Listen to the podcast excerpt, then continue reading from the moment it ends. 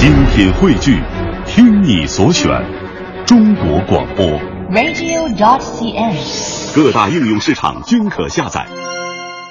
各位晚上好，欢迎来到直通北上广，我是郭靖。昨天我们在节目里和大家聊了养老，这话题真热哈。我看到网易新闻客户端此刻的跟帖量呢，已经到了一万多条了。其中我个人觉得最逗的一条评论，来自成都的一位网友，他说：“怪不得宣传孝顺呢，原来是养老金不够了。”昨天，十二届全国人大三次会议新闻中心举行了记者会，人力资源和社会保障部部长尹蔚民告诉中外记者，我们国家目前职工养老保险的抚养比呢是三点零四比，也就是说三个人养一个人。但随着人口老龄化和城镇化的影响，到二零五零年，我们六十岁以上的人口啊将达到百分之三十八点六，也就是说一百个人里就至少有三十八个是我们今天意义上的退休职工。到那个时候，就是一点三个人抚养一个人了，我们还养得起吗？真是让人愁死了。呃，可光吐槽、光抱怨没用，咱们还得一起啊来想办法。今天呢，我们就再来说件愁事儿——堵车。现在有哪个中国的大都市敢说自己不堵车呢？兴许啊，您现在就正堵在路上呢。有人说，生活在北上广，现在买车要摇号，开车要限号，坐个地铁还可能会被挤成病号。为什么咱们想了那么多的办法，这路就越来越堵？制度您有啥妙招？哪些您支持，哪些您反对？一小时的时间，我们一起来聊一聊。一段评话之后，请进今天北上广的三位嘉宾。北京人就很任性，总是有自己的生活的节奏、自己的价值观。上海人希望对世界的了解可任性，他迫切的想要知道外面的世界是什么样的。广州呢是饮食最任性，什么都敢吃，也会吃。三座城市，同一主题，结论却可能不尽相同。天空够不够蓝？喝的水是不是健康？吃的食物是不是安全？能不能创造更多的自由竞争的机会？我们怎么来解决这些问题？可能三个城市不同的人给出的回答又会不太一样。就我想，这种碰撞大概也会蛮有意思的。一帮朋友在一起聊一聊，我觉得挺好。我们希望在这样的一个平台之上，求同存异，求得共识。碰撞、交锋、分歧、共识。三月四号起，每天十九点，三座城市六大名嘴与您纵论北上广，观察全中国。我是北京电视台常胜，我是北京青年报的评论员张天卫，我是上海东方卫视的骆鑫，我是上海观察的尤春杰，我是广东电视台的节目主持人王牧笛，我是中国新闻周刊的严晓峰，我是郭靖，我是苏阳，这里是直通北上广。好，来揭晓我们今天的三位嘉宾哈。先请进我们上海专线的那一端的洛鑫，你好，洛鑫。你好，郭靖。嗯，有几天没听到你的声音了哈。是的。听众可能还挺想你的。我也想大家。啊，再来介绍今天代表广州的肖峰，欢迎肖峰。嗯，大家好。肖峰今天是专门赶到直播间来陪伴我哈，谢谢您。最后请进我们今天代表北京的常胜，欢迎常胜。呃，郭靖好。嗯，常胜今天是今天好，赵峰好。哎，哎，三位都好。常胜今天是在外地对吗？哦，对，你不能想象我在哪儿。在哪儿？我我离洛京很近。哦，真的。对对对对对对。不过我估计您今天就是算是在北京的话，十有八九你也不敢来，咱这北京的交通太没准了，是吧？我提前四个小时。那得中午就得出发。呃，肖峰记不记得，就是九号，也就是这周一那天，咱们是聊医疗改革，对吧？对。天卫老师差点迟到，给大家透露点内幕哈。提前一小时出发，想着怎么着也到了，结果非常惊险，大概就早到了七八分钟。那天两位是八点钟下了节目才吃的晚饭。对。现在北京的交通啊，真的是挺让人发愁的。上海怎么样？不知道洛鑫感觉如何？上海越来越向北京靠拢了。是吗？哎。现在也是堵得有点厉害了。昨天呢，大概上海出现了一个二号线地铁的这个断电的事故，嗯，所以导致有大量的乘坐这个地铁的人没有地方走了。所以现在大家最怕就是地铁出事。哎呀，就是因为大家已经不太愿意开车了，知道开车堵，好不容易坐坐地铁了，地铁还出事了，哎呀，它出问题了。嗯，哎，我想请三位听听这首歌哈。叫乌龟赛跑，啊呀，新发的云彩渡大道，说实话，我觉得这歌的旋律哈、啊、有点土，但是呢，这个里边的一些字儿，我估计常胜应该更敏感。听到什么了？没听过，没听过，再听两句。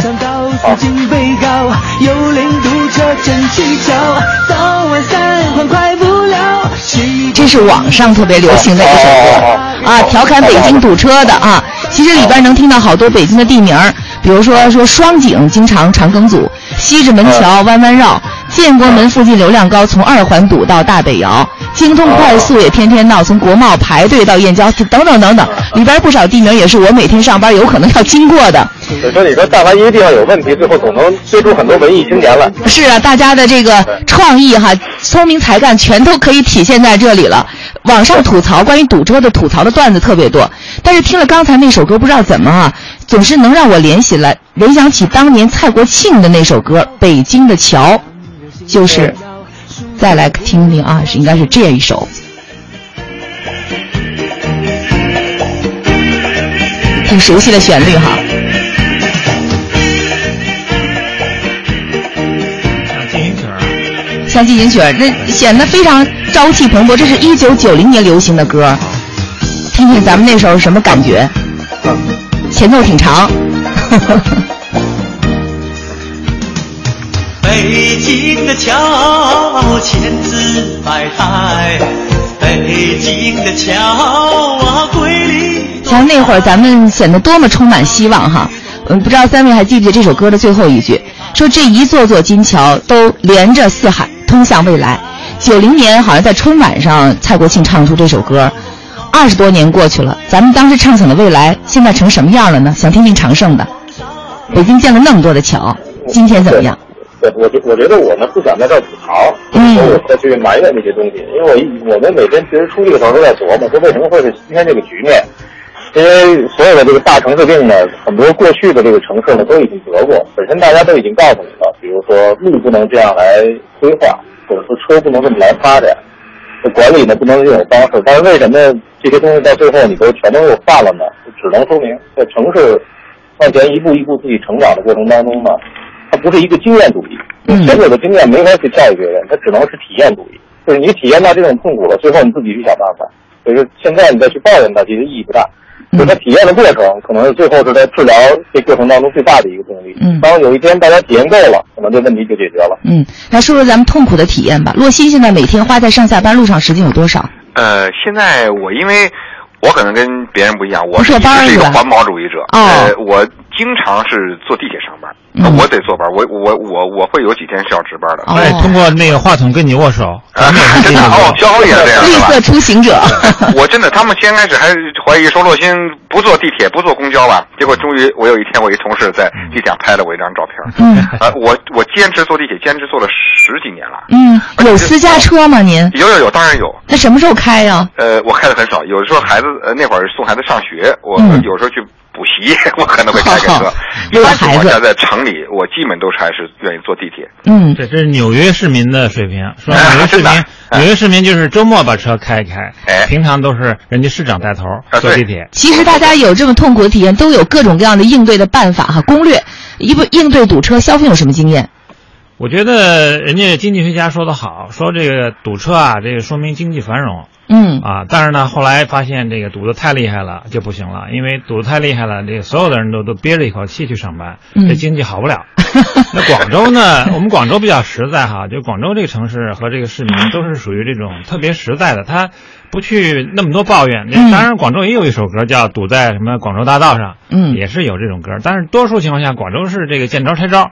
你看啊，广州呢，它是以这个牺牲呃城市的美观来达到这个交通的通畅。哦，高架桥。哦，我们那高架桥厉害，意思呃多的地方可能有四五层啊，基本上反正就是保证让你能过去。我印象特别深是有的几乎快要修到人家家里去了，那个窗户一打开就是甭高架桥。高架桥好不好看，反正让你过去，嗯这是我们广州的做法。嗯那另外一个呢，就是广州这边呢，可能相对北京和上海来说，不是那么着这个四海归一，因为广州呢，它实际上是一个珠江三角洲是属于那种散状的，就是。各个地方呢都有这个小中心，嗯比如说珠海它有它的特点，深圳有它的特点，什么东莞啊什么各有它的特点。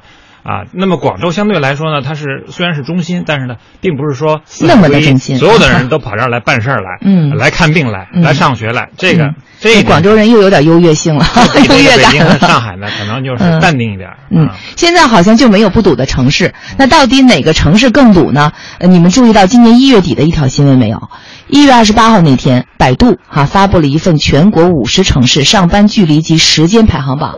那么在这份有三百多万人参与、覆盖全国三百多个城市的调查数据当中呢，全国上班族平均上班时间啊是二十八分钟，将近半个小时，距离呢是九点一八公里。呃，北上广深四大一线城市上班距离和用时呢都是名列前十，北京雄居首位，平均通勤时间是五十二分钟，距离是十九点二公里。长胜，你来回吗？来，这是指的上班时间啊，OK，啊。问问长胜，你是拖后腿的人吗？还是做贡献的？我应该我应该我应该三十多公里。三十，哎呦天哪！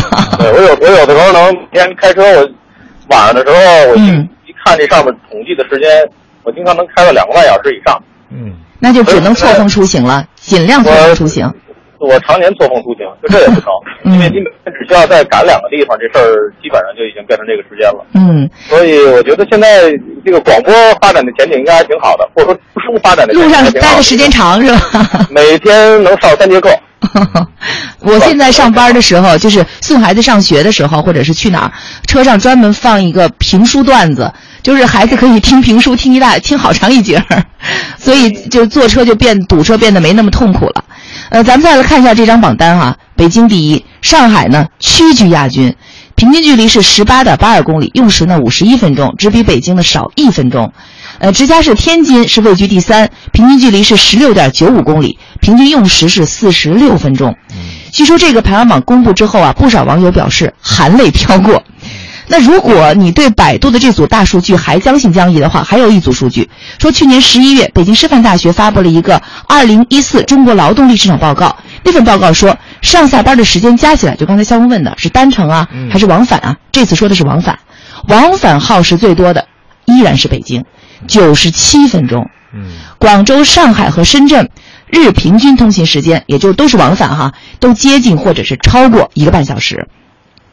那么在二零一零年的时候，还还查到一个数据，中科院为了发布新型城市化报告，首次计算出了五十个代表性城市上班的平均花费时间。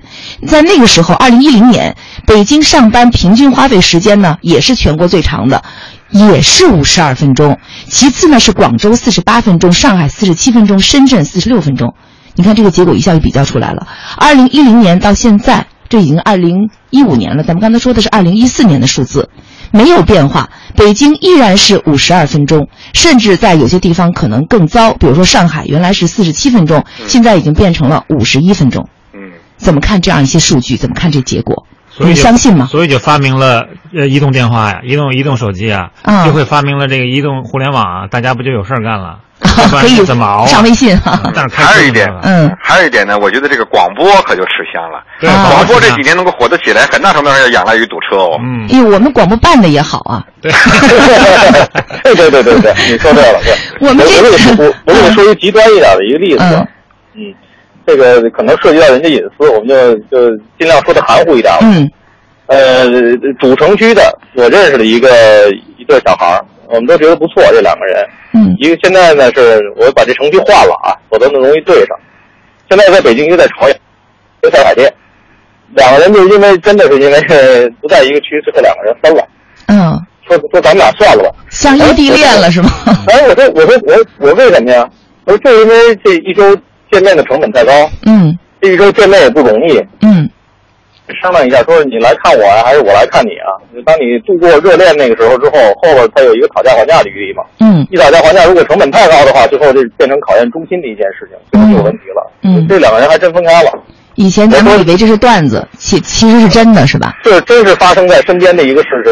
嗯我看完这个，当时我还是很震惊的。我说，嗯我说你俩会不会因为什么结婚？不，趁我们还没有走得更深，赶快就在地理位置。我以后找呢，最多也就只能找在东城。嗯，我记得以前毕淑敏说过一句话，说爱情也是不胜脚力的。看来现在在一个城市里，这个脚力也挺考验人的。他是一个预言家。嗯，那么对这个，比如说北上广三地的居民哈，他们对交通问题拥堵，比如到底大家是什么样的感受？我们这次也委托北京零点指标信息咨询有限责任公司进行了调查，其中有一道题我觉得特别难回答，我想先问问三位这道题。现在一说到堵车，不少人觉得是私家车惹的祸，也有人说呢是因为公共交通不发达，你怎么看？单选题只能选一个，程胜。你是选私家车还是公共交通不发达？什么原因？公共交通不发达，一定如此。啊，呃，洛新我我我我想像洛新那样坐地铁，我门口没地铁。哦，您住在郊区大别墅里，那当然没地铁了。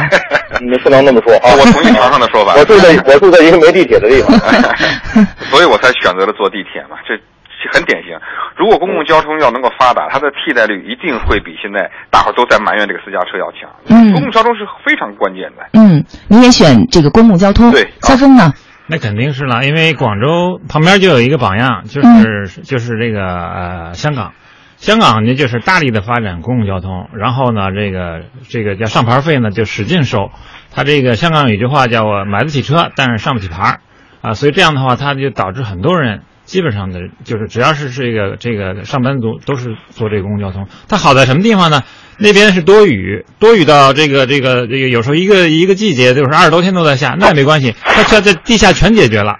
那个地铁四通八达，然后地那个所有的那个写字楼底下也都是串的，都是通的。嗯，所以它基本上可以在地铁解决所有的问题。嗯，对。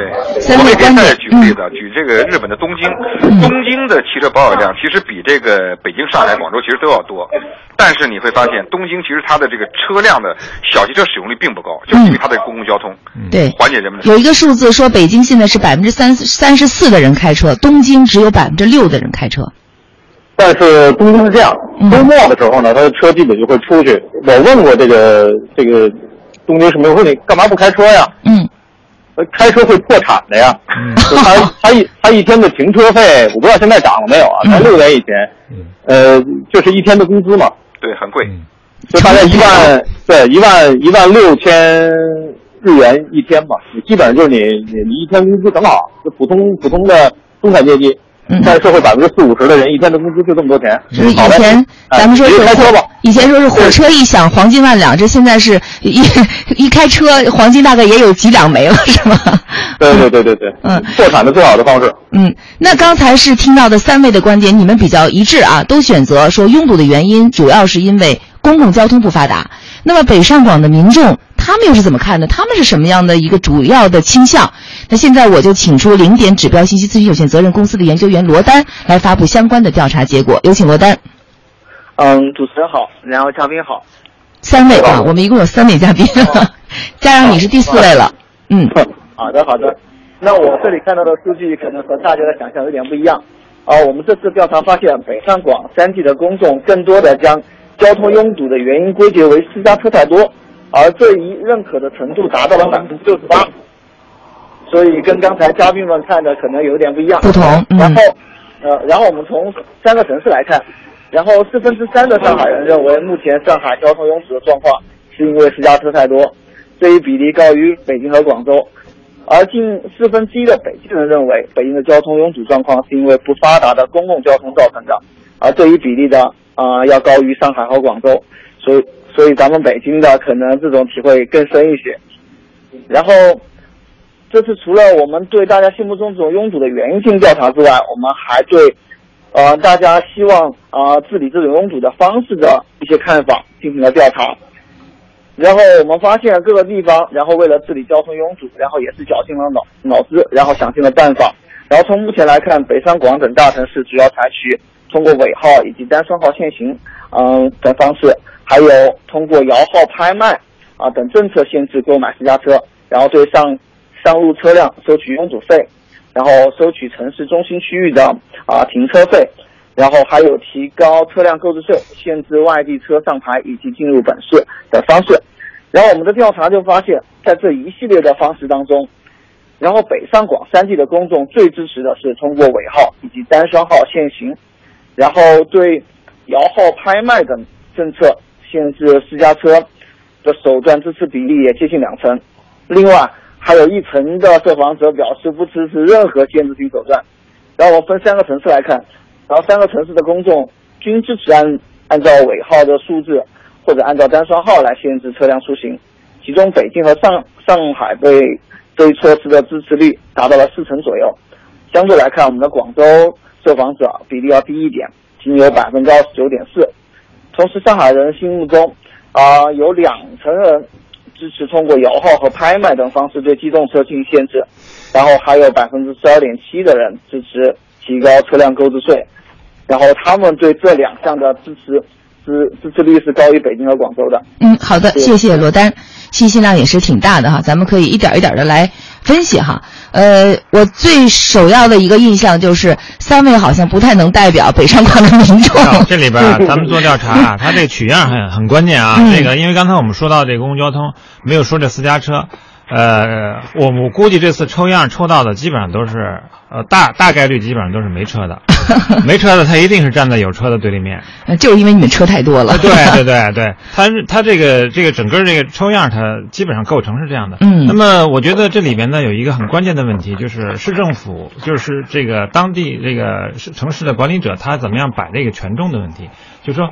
呃有车的他要申诉他的权利，然后呢，没车的呢又说他的权利，然后还有个那个车大力发展汽车产业，像广州有有这个本田、广汽是吧？嗯，他又要这个照顾这个汽车产业，要大力发展汽车产业，所以他几个这个排序的话，这个政府以前是把这个汽车产业有车的放在前面，然后这个没车的放在后边，嗯以后可能要调过来，嗯因为你你会发现，你像广州，实际上相对于北京和上海啊，广州这个道路设计里面最让人家诟病的就是他把这个自行车道给取消了。嗯那，所以我那时候写文章叫这个，以前就都叫这个人道主义哈，现在就是车道主义。嗯就所有都是一切都是按照怎么样方便汽车走啊，然后有很多那个踩单车的人上下班的，就跟那个在那个绞肉机里边的那个那个那个那个肉一样的，这样在那个汽车之间穿来穿去，非常非常的危险。危险嗯对，我觉得这个这个整个城市管理的这个思路以后要调整。嗯，咱们这个既然这么多人哈，把拥堵的原因归结于私家车太多，咱们还是可以聚焦一下私家车哈。其实前面洛鑫已经提到了，就是咱们现在中国人其实开车就是动车的那个成本啊，前面长生也说动车成本比较低，所以咱们开车的人确实是比较多。一方面呢，咱们抱怨私家车多路太堵；另外一方面呢，每天我们还自然的会开着私家车出门。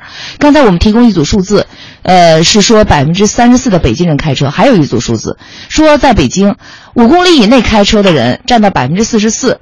百分之十二的人呢是两公里以内就会开，百分之七的人他的开车距离甚至是在一公里以内。你想，那就是一千米啊，很快就到了，一脚油的事儿，他也要开个车出去。呃，为什么咱们这么爱开车呀？长胜，要嘚瑟吗？我，对对对，我们我我们一开始买车的原因和不断后来升级车的原因，很大一部分原因是因为要嘚瑟。嗯呃，也是因为你过去的这个生活梦想当中呢，是有汽车梦这一项的。嗯就是中国人开始生活变得好的一个标志之一呢，还不是从房子开始的，因为它是一个这高成本嘛，而且还要下决心。很多人呢都是从车开始的。当你有一个车，你会你会觉得有更多的释放，包括我们现在自己会有这个变化，会有感觉。就是你开车的时候，跟我们一一开始没有车的时候，其实思维方式是不一样的。中国很快就已经变成了，尤其像现在大城市，现在农村也已经这样了。就今年回乡就已经把村都堵了嘛，就它是另外一种这个思维的方式。我觉得那个自由的和空间上按时距来匹配的那种感觉，现在非常好。不过现在我们又觉得这上面代价太多了，所以我们愿意重新再回去。但是我没有理由去说说这方法不行。嗯啊，你这个这个汽车梦这事儿呢，一定会让城市不堪重负的，你自己以后一定会后悔的。这一样还是一个体验主义。嗯你用你的你的教训和经验去告诉别人没有意义，你必须得大家最后都体验完了，说啊，我有这个思维了，嗯这确实不这这生活确实不错。但同时这代价确实很高，然后咱们再集体再重新回去，这才能行。我觉得比较有意思啊。您说，你现你现在就想把这个汽车的梦都卡断，说以后谁也不许开车，咱们就大力发展公交。那我觉得对很多人来说是不公平的一件事情，因为他美好生活的一个上升的阶梯就消失了，对没理由这样。嗯，呃，其实我就刚才尝试说到，我就想到一件事儿，就是咱们现在，比如说放一些以前的纪录片儿哈，八十年代、七十年代，呃，一放就是呃那个我头脑当中这个想到的那个形象，就是骑着自行车上上班的这个人流，自行车流。所以以前说中国是自行车轮上的国家，咱们曾经努力想甩掉这顶帽子，好容易甩掉了，现在发现其实还是自行车好。但是像刚才肖峰说的，自行车道可能又没了。没了啊！啊，所以呃，一个是刚才那个常胜提到了哈，就是说咱们以前是想过好生活，开上车是咱们的一个梦想之一。呃，虽然说咱们现在也受到他的这个报复哈，或者说遭到一些这个现在知道他的痛苦，但是你也不能说让大家就不能就不开了。但是所以也有人在提出，就比如说刚才你们三位提到的公共交通的问题。有人觉得说，应该先把公共交通建设的像这个香港啊、东京啊、纽约一样，咱们再来讨论。比如说现在各各个城市都在实行的，比如说像北京或者很多地方要实行单双号这个限行的问题。三位怎么看？怎么样的情况下，大家会自觉自愿的去选择公共交通呢？为什么你们会认为公共交通不发达是造成拥堵的主要原因？洛鑫，呃，我觉得啊，这个不是说先发展谁后发展谁，不是一个非此即彼的关系非此即彼关系。刚才常胜说的，大伙儿都有有一个体验过程嘛。这个你体验到，我认为现在车还不不够堵。当堵到所有人都知道这个开车是一件极其痛苦的事的情况下，他们就会选择去公共交通，是吧？所以我认为公共交通呢要大力发展，关键发展的这个方向可能会有点问题。为什么这个上海的老百姓觉得公共交通也挺多的？上海相对公共交通相对是比较发达，包括它地铁啊、公交都非常好，但大伙儿还是会头疼，说私家车太多了呢。因为公共交通目前这个效能其实没有被完全发挥出来。比如说我举个例子吧，这个北京、上海、广州我很都很都有这个问题。比如说像地铁，地铁我们在上海很多这个线是十号十点钟就关门了，嗯就不让坐了。为什么不能把它给延长一些呢？这样他可能能够去减少很多呃人会开车，他可能会改成坐地铁。你非要在十点钟就就关门了，那大伙都觉得啊，那我们我我索性买辆买辆车，由于不不不太这方便。第二，公交的真正的问题，我去年就讲过这个问题。公交真正问题啊，并不是在于它的很舒适，说你要就买特别大的车，特别豪华，不一定。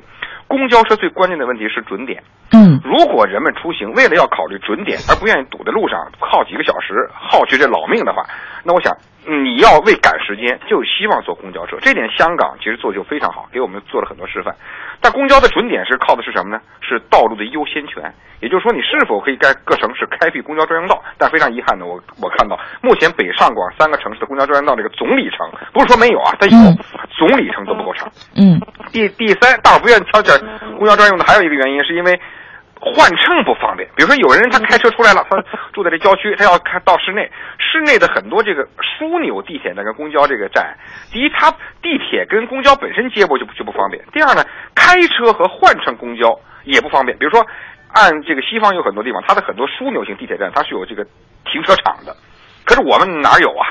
我们天停车都很困难，所以我刚才特别怀疑，刚才有一个说法说这个你只要开车出来，哎呀，说一公里还要开车，在上海就很难有考虑这个问题，一公里你你停哪儿去？嗯有嗯停车地儿。现在找停车位其实是个大麻烦如果你。能够有效的在地铁站或者在某些公交枢纽的地方，让建立一个非常庞大的停车场，那么当然人们愿意把这地方当一个接驳点，他就会换乘公交。嗯这几点因为没有建设好，所以我们才觉得，哎呀，这个公交是不是我们还要再大大力发展，再建多少条地铁，再给多少辆公交车，不起作用，它的效能其实没有被真正的给关注到。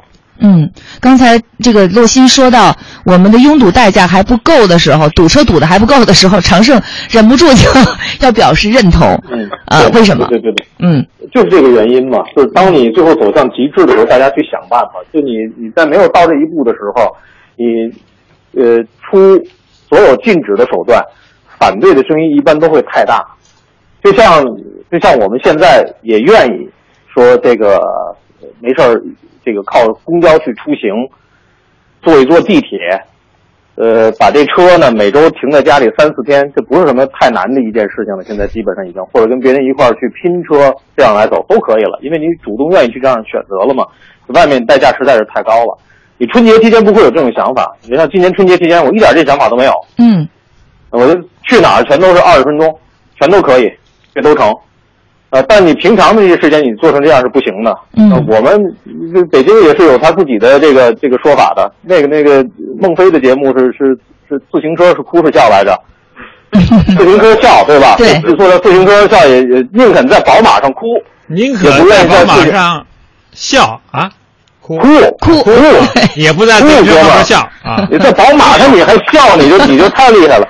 其实你这同样的道理呢，应用于这个大城市，大城市病是一样的。你宁可在宝马上哭，为什么呢？堵得你难受的不得了，但是你不能在自行车上笑，因为那个笑呢，是你最后是无法去承担你的其他的这个社会的职能。比如说，我没法，我我我穿身正装确实是挤不了地铁，挤完地铁就结束了，我这一天基本就完了。我曾曾经尝试我去金融街是这样，也基本上就不行了。嗯，啊，或者说你再有什么其他的这个这个体验等等，你一天的心情完全就完全在这个挤车上，我这一趟就行了。比如说你早晨，哪怕是你是七点半，你走一趟八通站，然后你试一试，这事儿基本就结束了。你的一天，你的一天就灰飞烟灭了。长生是说，这个舒适虽然不是最重要的，但是至少要有一个基本的保证，是吧？那是个生命底线呀，对吧？它跟其他的选择没有什么匹配关系。所以我说，这个城市它没有办法就在这儿，嗯，就是到终于到有一天它有一个平衡，而这平衡的方式呢，不简单的是我们今天去谈到车和路的问题，嗯马上又涉及到规划、什么产业转移、人口控制一系列这些，嗯，否则的话，就北京的地铁，就每一个楼底下全都弄满了地铁，你到最后去出的时候，还有不断的人能把这些车厢来填满。上海是同样的道理。对，呃，肖峰怎么看这个我们公共交通目前的一些困境？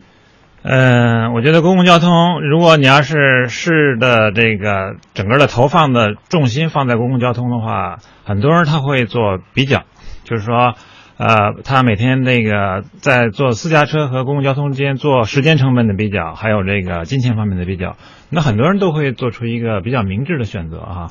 那刚才我这个接着我刚才说的那话头，就说为什么市政府它会偏向于这个车？呃，车企还有这个有车主呢，因为真的他很很很会那个给这个当地的经济做贡献。嗯，比如说这个车企他会跟 GDP 挂钩。嗯，然后有车的人呢，他会有有各种各样的收入，停车费呀、这各种各样养养路钱，这各种各样的钱就来了。所以它是一个，因为中国的这个管理者呢，他基本上就是一任就是三五年，对吧？嗯，他基本上是考虑本届的这个政绩，所以你要说这个城这个城市对未来未来二三十年呢怎么看？恐怕现在现在的现任的这种这种体制下，他不会去看这么远，所以我觉得以后可能是城市管理的一个大的调整，当然也跟这个城市未来的规划有关系。就是现在这种摊大饼式的这种城市的规划，一定会导致这种堵车的现象。嗯，那么刚才刚才说到了这个这个，就是买车这个应该是限不限行啊，实际上里边有好多悖论啊，跟大家这个稍微分享一下。第一个呢是说这个单双号，好了，有钱的人他怎么着他都想。坐车怎么办？嗯、他买两辆，嗯，结果车是多了一倍，对不对？结果反而导致了这个车越来越多。对，那另外一个呢是呃摇号，啊，或者是拍卖车牌照。好了，好不容易拍卖下来，本来是如果要是没有这个政策，我不用花那么多钱买那个牌照，或者花这么多的时间去摇这号的话呢，我买一个小奥拓就可以了。现在好家伙，我光是这牌照和这个摇号，我就花了小十万块钱。我再买一个七八万块钱的型奥拓，我我不我不是赔本吗？所以我就买一大排气量的，完了买一个这个 SUV，买一个这个什么四轮驱动啊，这样我心里才平衡。其实最终你会发现，最后你只要是在这个现在这个交通状况没没改进的情况下，你什么大排气量、四轮驱动、SUV 全都用不上，因为你所有的那些功能都是废的。嗯，你看我们的微博上哈，有朋友留言，这位叫。呃，应该叫 Twinkle 的幸运，他说说起来都是泪，特别是上海，嗯，那要堵起来真是水泄不通啊！我个人还是提倡多多弄些公共自行车的租借点儿，他应该是这个意思。呃，还有一位这个网易上海的一位网友哈，他说生活在这种大城市，上下班快一百公里了，没车让我怎么活？非常感谢这些听众网友的参与哈。其实有三种方式可以参与直通北上广的话题讨论。第一种呢，您可以在中国之声新浪微博直通北上广的预告帖下留言；第二种呢，可以登录网易新闻客户端寻找原创栏目或者是添加画报栏目，找到两会舆论调查跟帖。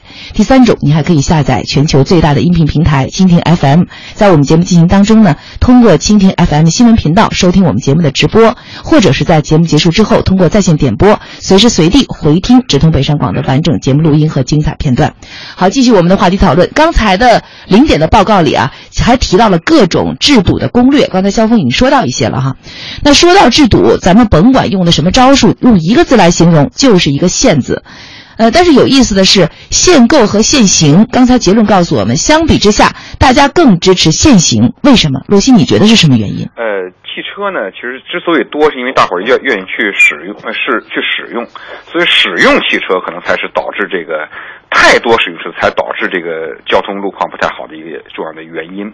所以呢，我们现在刚才这肖峰已经提提提到了嘛，你现在有各种各样限购啊，什么限贷啊，之类都什么都会有。嗯，有的时候甚至有的时候，你由于你的限制和你的车外拍卖，由于他们认为他为这个车付多付出了巨大成本，他必须得把这本儿得弄回来，所以导致他反而是拼命在用车，努力在用车，因为好不容易我有这这单双号，我今天就这出去了，所以呢，就限行的方式呢，就是限制拥有和限制使用，采取哪一种方式更合理呢？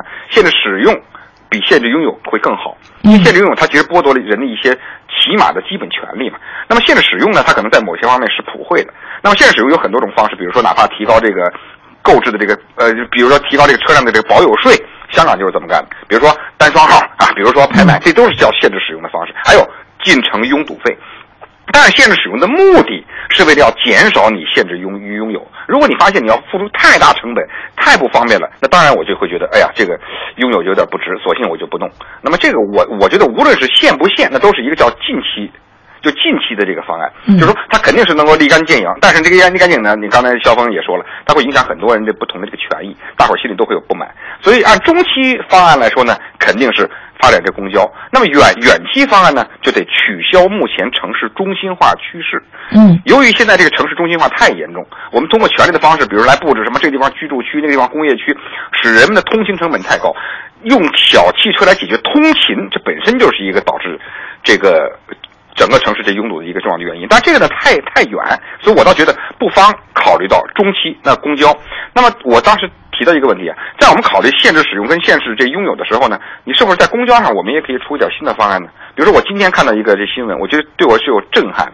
任何交通工具的唯一目的是把人从 A 地用到 B 地，是吧？就这个方案。那么按道理说，最反对这个这个大伙儿这不买车是租车的，应该是汽车公司吧？嗯。很奇怪的是，从这个大概四五年前。德国的奥迪公司、宝马公司都先后推出了奥迪卡跟 i 三卡的这样的规律，而且今天这个新闻更让我震撼，是戴姆勒公司，也就是奔驰生产奔驰跟 smart 的公司啊，在重庆开始投放了几百辆这种叫做 smart 的这个临时租用车，也就意味着以后呢，你别去买车了，你租，你通过一张卡，你可以。通过在不同的地方你使用这个车，把这个车还到这个地儿，然后你就可以去办事儿了。那么这样的话呢，我车的总量并不增加，不是说导致所有人嘛拼命都开车要这出去。那我用的时候我我才用，他把时间把人们这个用车这个时间这个呃效率给它这提高了，把用车成本给降低了。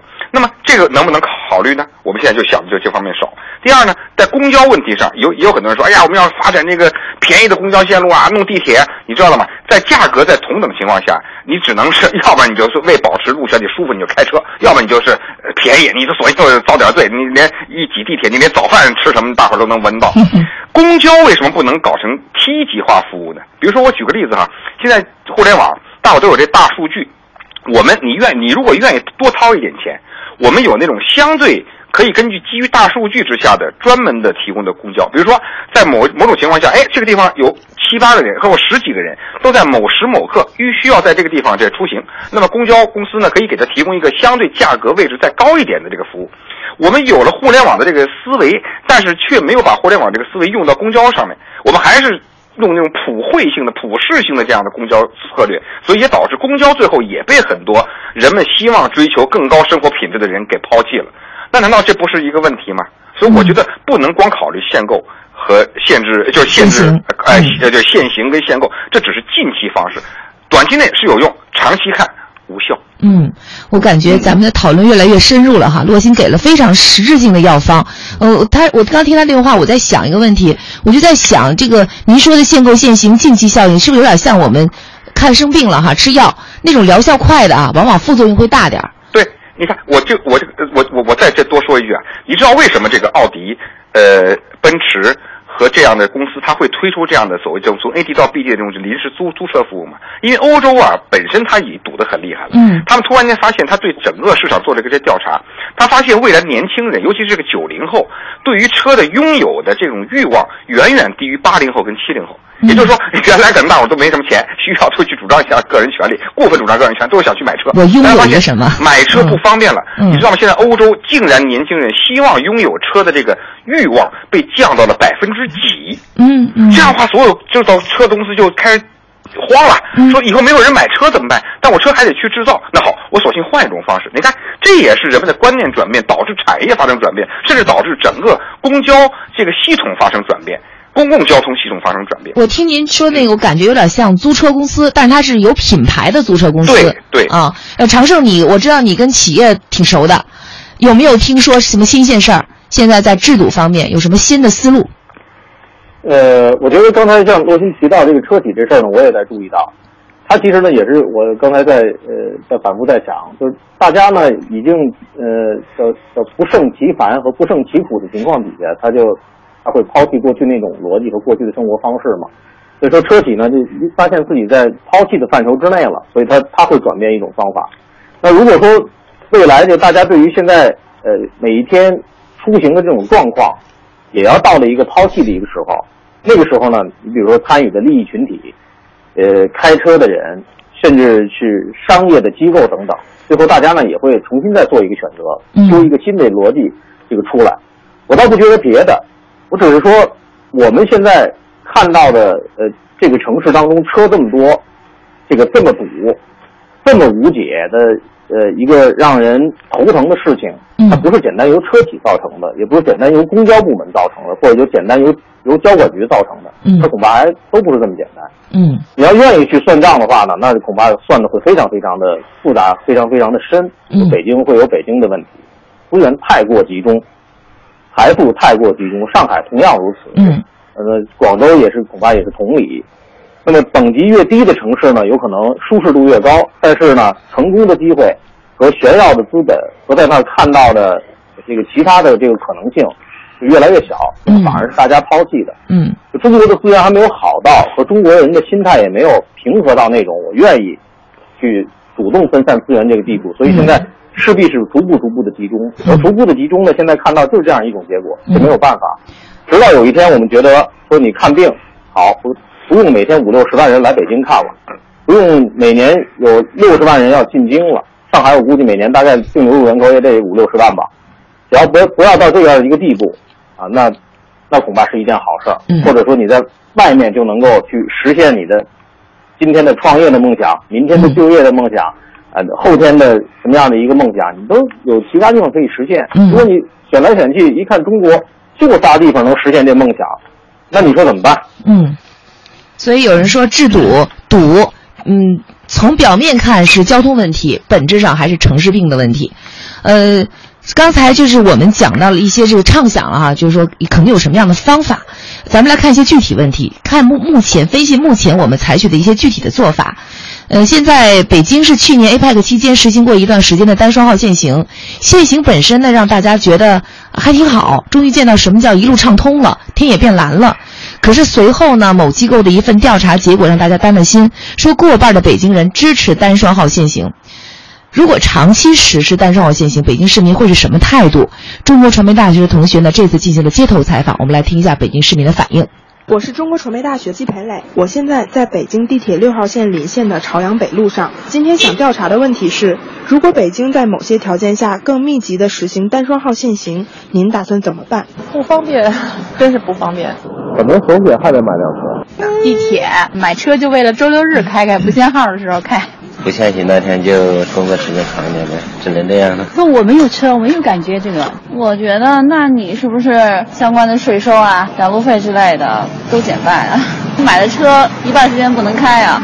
应该单双号，车太多了，外地车也太多，压缩这方面应该做出一。好，这我们说的是这个单双号限行哈。再说一个，呃，关于限外。上海说呢，年内要出台更严的外牌限制措施。那么根据统计，目前大约是九十万到一百万辆的外地牌照车长期在上海。广州同样存在限外的问题。广州是二零一三年是吧？三峰老师推出了一个限外草案，准备对外地车呢实行区域错峰限行，一直没有实施。哎，对，结果因为这个草案一宣布，还没开始实施呢，广州车牌就五个月时间里价格翻了近三倍，最高是炒到了三万。后来市长不得不出来说了一句说。不广州不到非常拥堵，我们不会实施限外。结果这车牌价格一下从三万元跳水回到了一万。但是今年广州市两会，您知道吗？就有代表委员催促政府要尽快让限外措施落地，催促尽快推出限外时间表。嗯，其实珠三角的关系啊非常紧密，前面肖峰也提到了哈。嗯，那么广州的市民是不是支持用限外的方式来治理广州本地的拥堵呢？中山大学的同学也就这个问题进行了采访，我们再来听一下广州市民的反应。我是中山大学的刘雨琪，我现在在广州的广州东站。我今天的问题是：您支持广州限制外来车牌入隧吗？反对。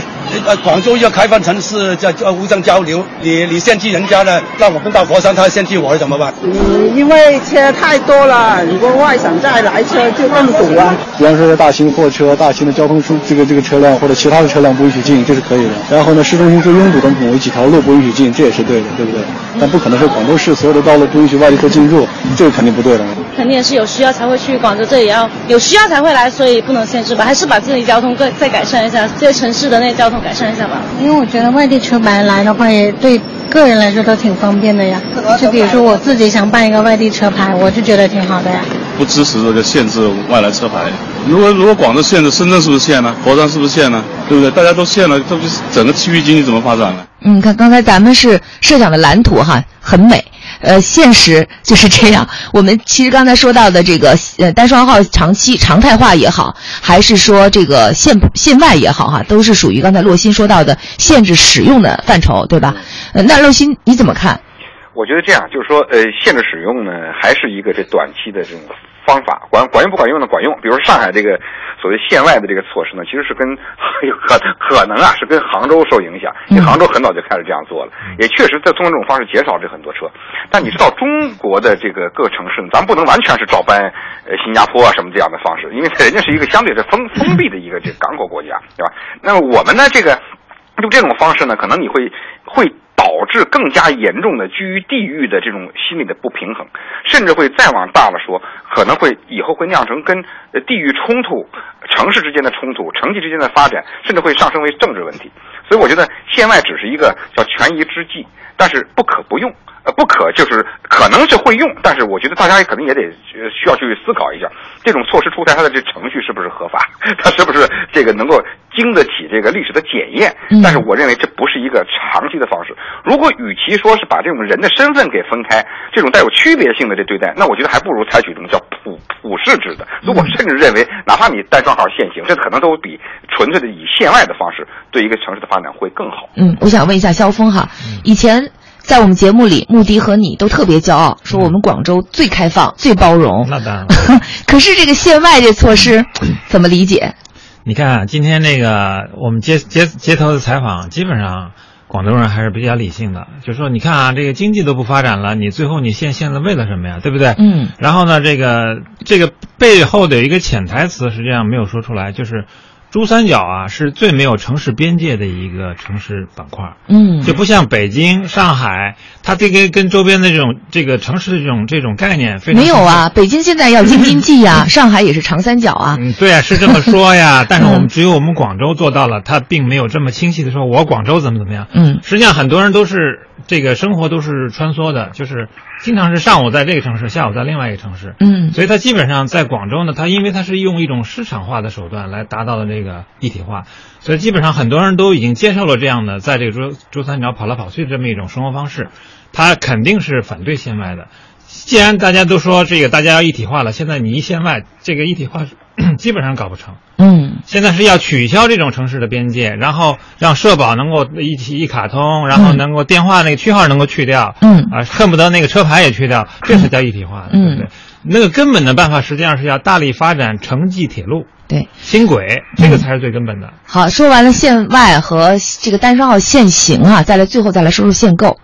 呃，二零一四年，杭州和深圳也加入了汽车限购行列。这样的话，加上之前的上海、北京、贵阳、广州、天津，现在全国一共是七个城市实行汽车限购。有人说，真正开始限不可怕，可怕的是提前二十分钟突袭式限购。突袭式限购也不可怕，可怕的是刚说不限，转脸就限的健忘式限购。健忘式限购也不可怕，可怕的是不知哪些地方会跟着限。其实这段话是我写的哈，我是在想，这个现在比如说，呃，因为前两天有消息说，国家信息中心信息资源开发部主任徐昌明他说，截止到去年底，现现在有限购传言和未来有限购可能的城市已经到了六个，这里边包括重庆、石家庄、青岛、武汉。理性的说，这些城市未来不排除有限购的可能性。如果这六个城市都限购，就意味着我们的限购值会达到十三个，差不多是现在的一倍。大家关心的不是限不限，而是怎么限、何时限。那么这次两会上哈，昨天炒特别热的一个话题就是关于立法法，很多人媒体的标题就是说啊，以后的这个限购限行不能再任性了。但是我们也看到，就是有关的这个解释哈、解读，就是说。这个其实红头文件，地方上都是出台红头文件来限购的。这个红头文件不属于立法法的调整范围，但是有关部门也说了，没有法律法规的依据，不能做出减损公民权利和增加公民义务的决定。我想问一下常胜哈，你乐观吗？你觉得以后不会任性吗？呃，恐怕很难。否则的话，如果不那么容易的话，总理就不会说任性这事儿了。嗯，他就不会成为一个问题。同时呢，不光是说呃任性这一点，你还要考虑到，就很多人为什么这么任性？前面洛鑫说那句话，我还是有一些感触，就是短期的东西呢，一般拿起来它就特别好用，它就是我能解决当下的问题，这就这就可以了。嗯，像说治罗锅一样，有人老举这个例子，治罗锅。说治罗锅这个怎么能治好呢？如果说不管死活，一脚下去马上就好。那很多人呢，可能就我愿意，我就愿意用这种方法。但是呢，比如如果说这个你又得让他又得让他慢慢好，还不能妨碍他现在的生活，然后呢还得遏制这趋势，不能让他越来越弯。嗯，那你这招你可就那就是一一项艺术了。嗯，如果说你还给他规定一个时限，说必须在多长时间之内回来，那你就考验他的医术水平和管理智慧和耐心了。这就不是一般的一个这个管理者能够承受得了，这是一个绝顶的一个高手才能干得了这事儿。那现在大部分呢，其实不不具备绝顶高手的这种气魄和绝顶绝顶高手的这种能力。所以大部分说这堵了是吧？限呢？说房价高了，限呢？所以你其实看这个，这是非常简单的一种方式。所以说，其他的城如果有前面城市已经这样做了，那么剩下的其他的城市去仿照非常非常容易，因为别人已经做了。而且呢，我这块就出台一个地方的法规，又待如何？这次人大已经解释清楚了，本身是可以。但如果两年之内，如果你自己再不通过人大去立法的话，那它就无效。那我先弄它两年，嗯，这样行不行？甚至呢，会说前面的这个政府已经出台了各种各样的一些样本，比如像你刚才说的，说这个先先什么都不告诉你，嗯，甚至先告诉你往左，回来之后直接往右，嗯，告诉你我们呃十分钟之前说我们不会限，二十分钟之后说。再过十分钟就限了，这种事情 都发生过。那如果这样的话，那其他城市仿效起来也相对来说就容易了，这就不是智罗锅这么那么痛苦的一个抉择了，他踩的是别人了。对，呃，其实呃，说到限购哈，这次两会上有一个新闻特别值得关注。呃，全国人大代表、交通运输部部长杨传堂告诉记者说，他们家的人啊也摇不上号。呃，夫人、儿子、呃，这个女儿、女婿想买车已经等三年了，现在没摇到号。那么说到这个，到底是摇号还是像上海那样拍卖牌照呢？他说，现在限制机动车的权限在地方政府，全国不做统一规定。他也谈他在制度方面的工作思路。我们节目最后来听一下交通部长怎么说。